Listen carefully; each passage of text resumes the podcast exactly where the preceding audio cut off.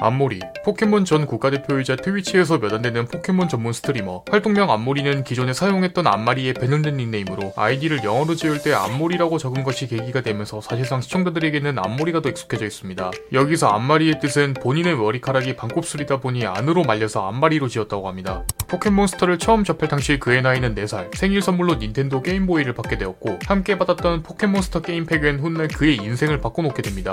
이때 생긴 관심은 첫 시리즈였던 포켓몬스터 레드 그린부터 가장 최근에 나왔던 8세대 게임들까지 모조리 빠져들게 만들었고 결과적으로 안모리 인생의 80%를 차지할 정도로 엄청난 재미를 선사했다고 합니다. 게임 개발자로 활동했습니다. 포켓몬스터가 처음 줬던 신선한 충격과 필드에서 모험하는 기분을 자신의 손으로 창작해보고자 게임 개발을 꿈꾸게 되고 이는 그가 특성화고에서 개발을 전공하게 된 계기이기도 합니다. 하지만 인디 개발자 특성상 눈을 뜨면 근무 시작, 침대에 누우면 퇴근인 불규칙한 삶의 연속이었고 여기에 각종 인디 게임 규제, 스팀을 제외한 다른 플랫폼의 게임 등록 시 발생하는 각종 심의 비용 등 현실적인 문제가 상당히 많았다고 합니다. 하지만 각종 규제와 압박에도 불구하고 게임을 만들 수 있었던 원동력은 게임에 대한 애정이었다고 하며 지금도 그때를 떠올리면 힘들었지만 행복한 시간이었다고 합니다. 과거 팀 비버라는 게임 제작팀에서 일한 적이 있습니다. 안모리가 20살이 되던 날 성인이 된 것을 기념하기 위해 게임을 만들어 보자 는 중학교 친구의 꼬드김으로 탄생한 실제 친구팀으로 당시 아마추어 제작이었기 때문에 비교적 난이도가 낮은 쯔꾸르 게임을 타겟으로 잡게 됩니다. 3명밖에 안 되던 팀이었지만 당시 개발을 할 줄 아는 사람이 안모리뿐이어서 그래픽과 음악을 제외한 나머지는 모두 혼자 작업했다고 하며 실제 플레이 타임이 3, 4시간 정도의 게임을 만드는데 약 3개월의 시간이 걸렸다고 합니다.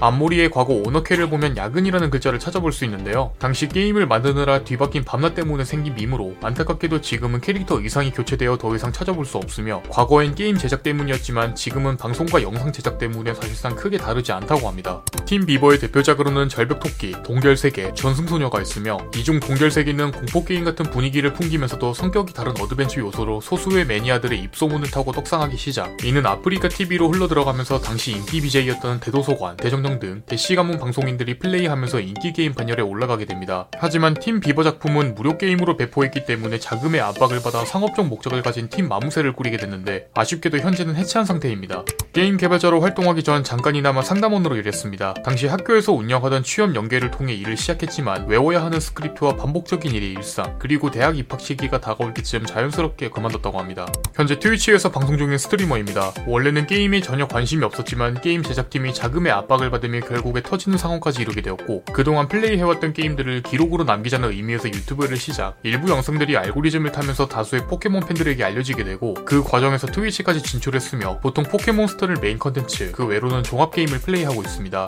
포켓몬스터 대회 전 국가대표로 활동했습니다. 때는 2015년 포켓몬스터 월드 챔피언십 국내 대회에서 우승하면서 최종 무대인 미국 대회를 참가할 수 있는 자격을 얻게 되고 실제로 2011년부터 꾸준히 참가할 만큼 그 애정과 실력이 상당했습니다. 여기서 잠깐 오프라인 선발 대회 일정을 살펴보자면 2월에서 4월까지 달에 한 번씩 열리는 대회에 참가하면서 상위 성적을 거둘 시 시드권 획득. 여기에 5월에 열리는 국가대표 선발전에서도 상위 4명 안에 들어야 합니다. 전 세계적으로 인기를 누리는 포켓몬스터 특성상 참가자별 나이대가 다양한 편으로 안모리는 지금까지 참가하면서 애아빠를 포함한 4, 50대의 고령 참가자 그리고 한 자릿수의 어린아이 참가자도 상당수 봤다고 합니다. 여담으로 세계대회 시즌에는 선발 과정부터 해외까지 거의 1년의 시간을 다 잡아먹기 때문에 시간적인 부분 포함 어느 정도 지치게 된 지금은 더 이상 대회에 참여하지 않는다고 합니다. 안모리의 최애 포켓몬 시리즈는 바로 포켓몬스터 에메랄드입니다. 어린 시절 그에게 바닷속을 잠수하고 여행하는 기분을 느끼게 해준 첫 게임이자 시리즈 최초로 배틀 프론티어라는 시설을 도입했고 이로 인해 core user가 즐길 수 있는 요소들을 여러 형태로 지원해주다 보니 제일 많은 추억이 남는다고 합니다. 또한 배경음악과 in-game 지방 특색 포함 특히 에메랄드 여주인공이 안모리 스타일이라고 합니다.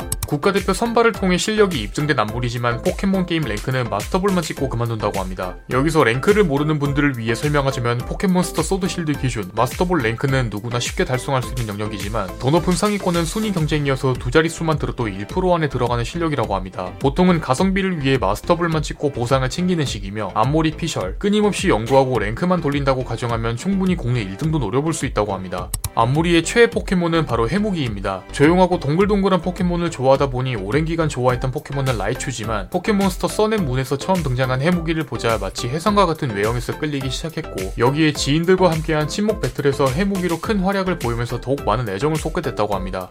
안모리에게 있어 기억에 남는 순간은 바로 방송 1주년과 생일 축하로 특히 streamer에게 있어 방송 1주년이란 여러가지 의미를 갖습니다. 함께 해온 팬들과의 지속적인 소통과 활동, 어떻게 보면 streamer의 자질을 이어나갈 수 있는 관문 중 하나지만 1주년 당시 많은 사람들의 축하를 받으면서 온라인으로 노는 경험은 어디에서도 겪어보지 못하는 경험이라 더욱 소중하게 생각한다고 합니다. 앞머리의 MBTI는 INTP입니다. 이는 논리적인 사색가 또는 아이디어 뱅크형으로 모든 유형 중 눈치가 제일 빠르지만 눈치를 보지 않는 타입이며 상황에 따라 매우 솔직하고 직 설적이라고 합니다. 특히 관심 분야에 대해서는 병적으로 높은 효율을 보여주는데 앞머리의 과거 국가대표 시절을 보면 포켓몬에 대한 그의 애정이 높음과 동시에 얼마나 진심이었는지 알 수 있습니다. 지금까지 포켓몬 전 국가대표 앞머리에 대해서 알아보았습니다. 항상 여러분에게 여러 인물을 알려주는 유튜버 공시생 제이군이었습니다.